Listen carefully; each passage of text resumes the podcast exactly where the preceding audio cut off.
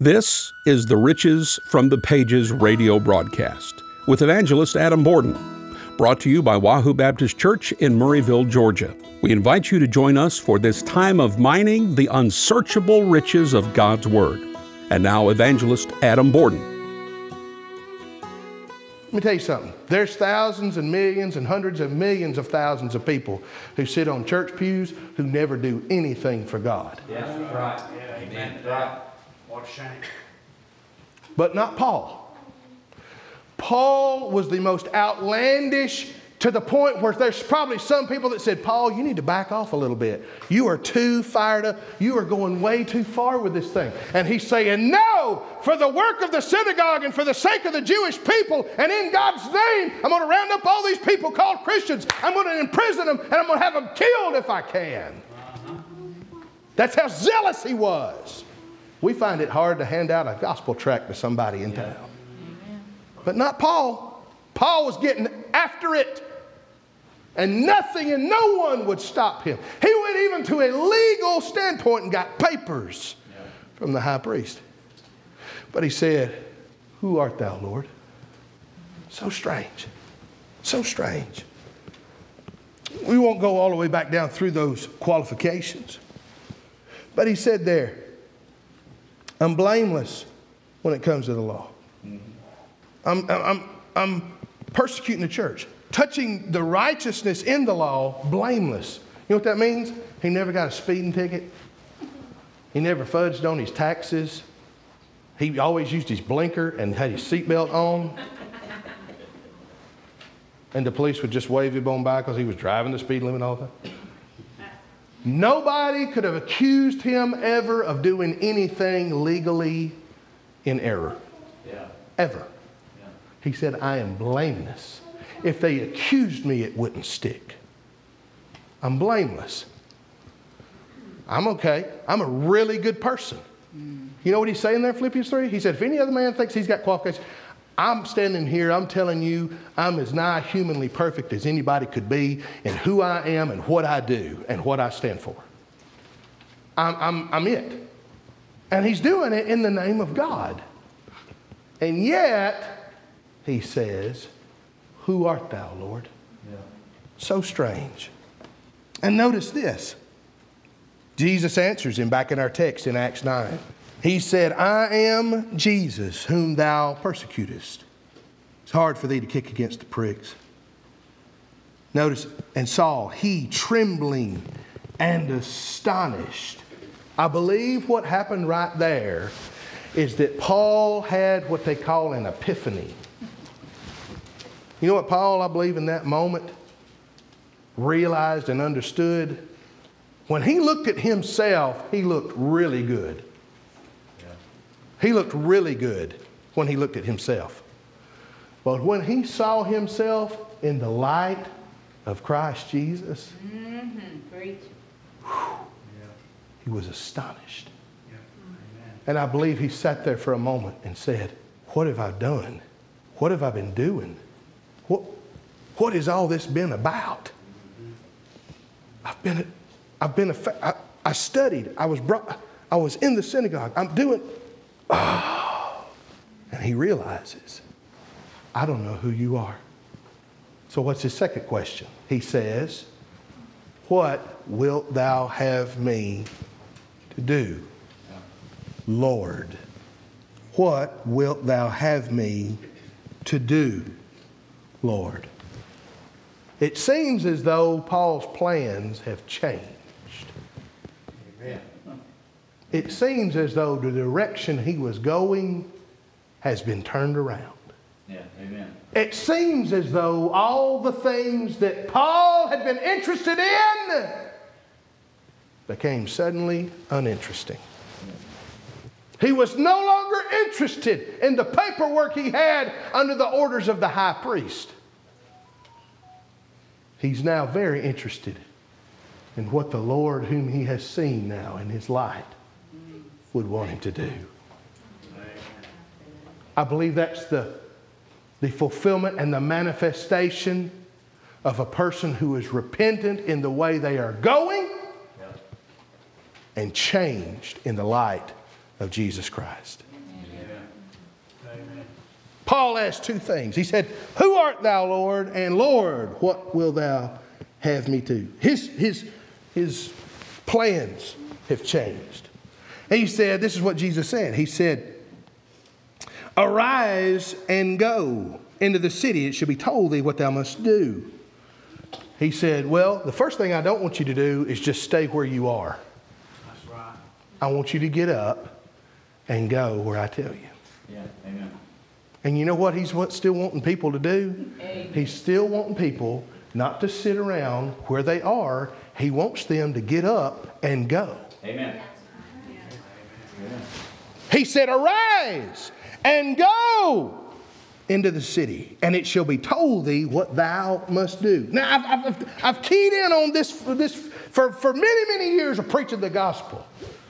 If you look at Paul's life, he becomes Paul. God renames him from Saul into Paul.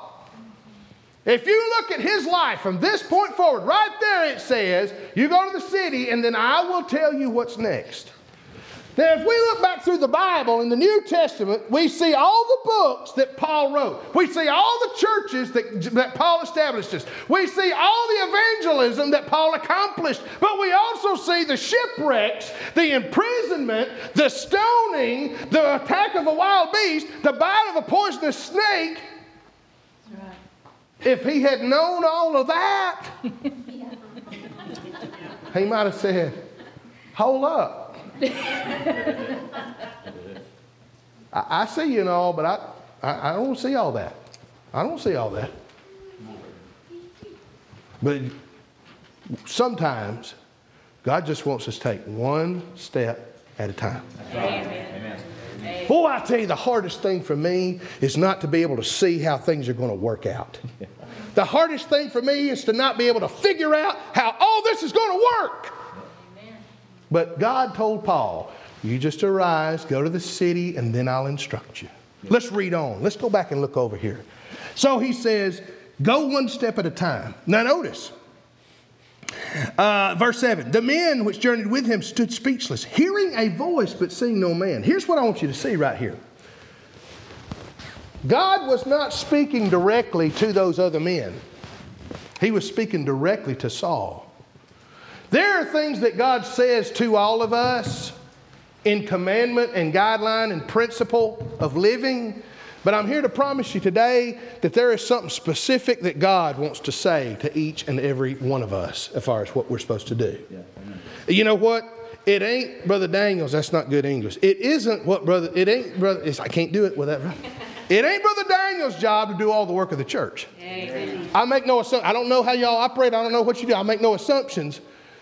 And it's probably not y'all's church because y'all's church probably operates really, really good.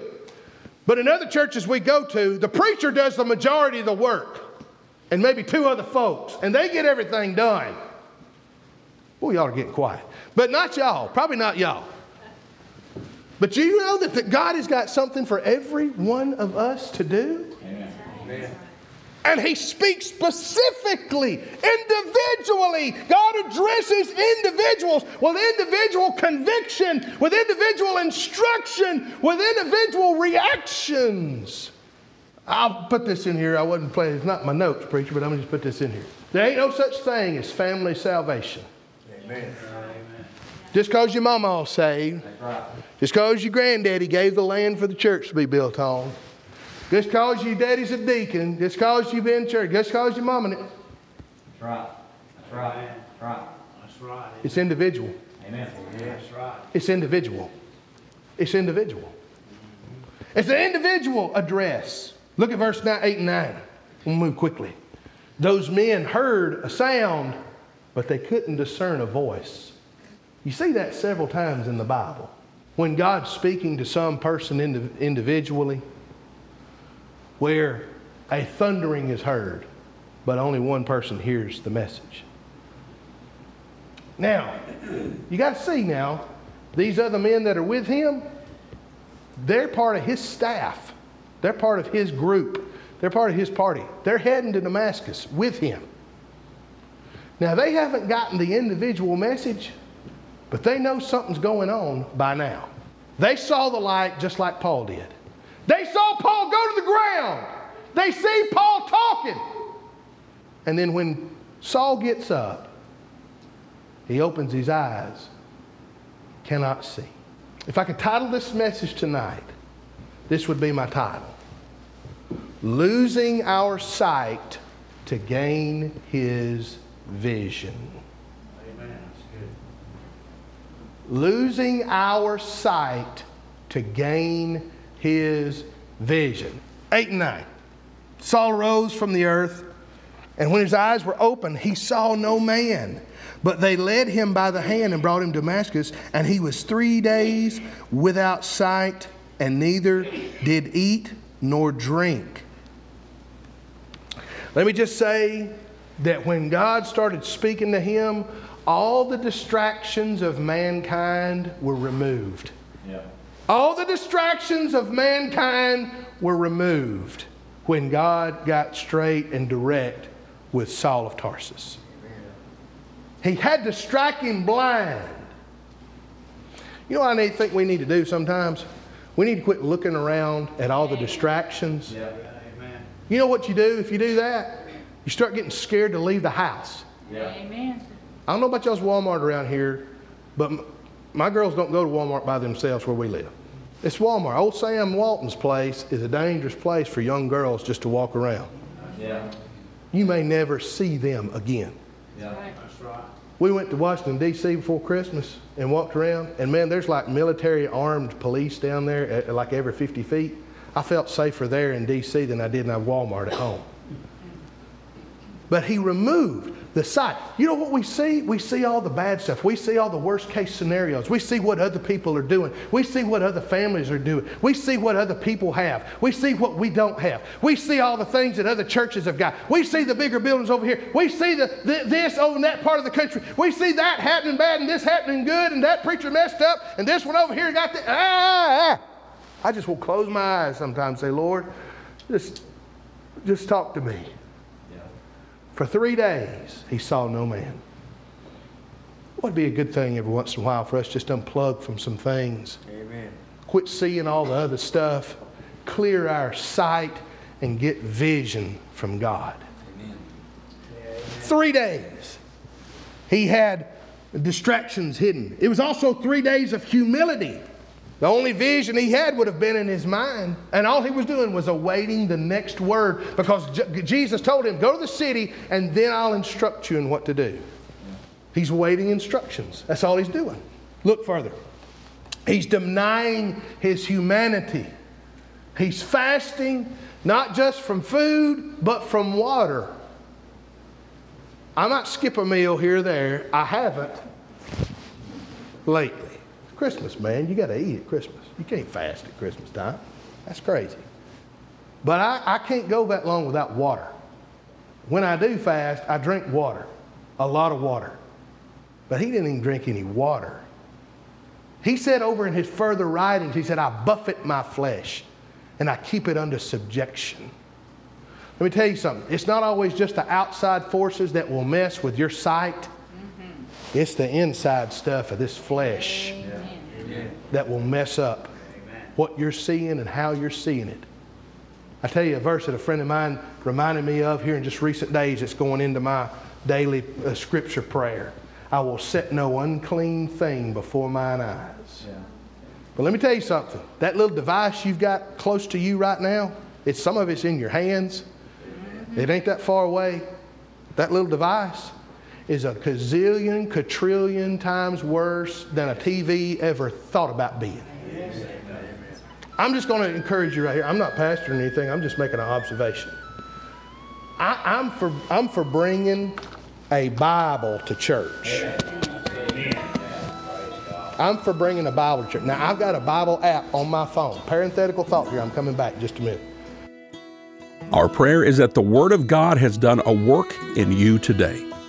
For more information on the ministry of Evangelist Adam Borden, go to evangelistadamborden.com, spelled B O R D E N, and click on the contact page, or you can call 615 785 5682. Join us next time as we find riches from the pages of God's Word with Evangelist Adam Borden.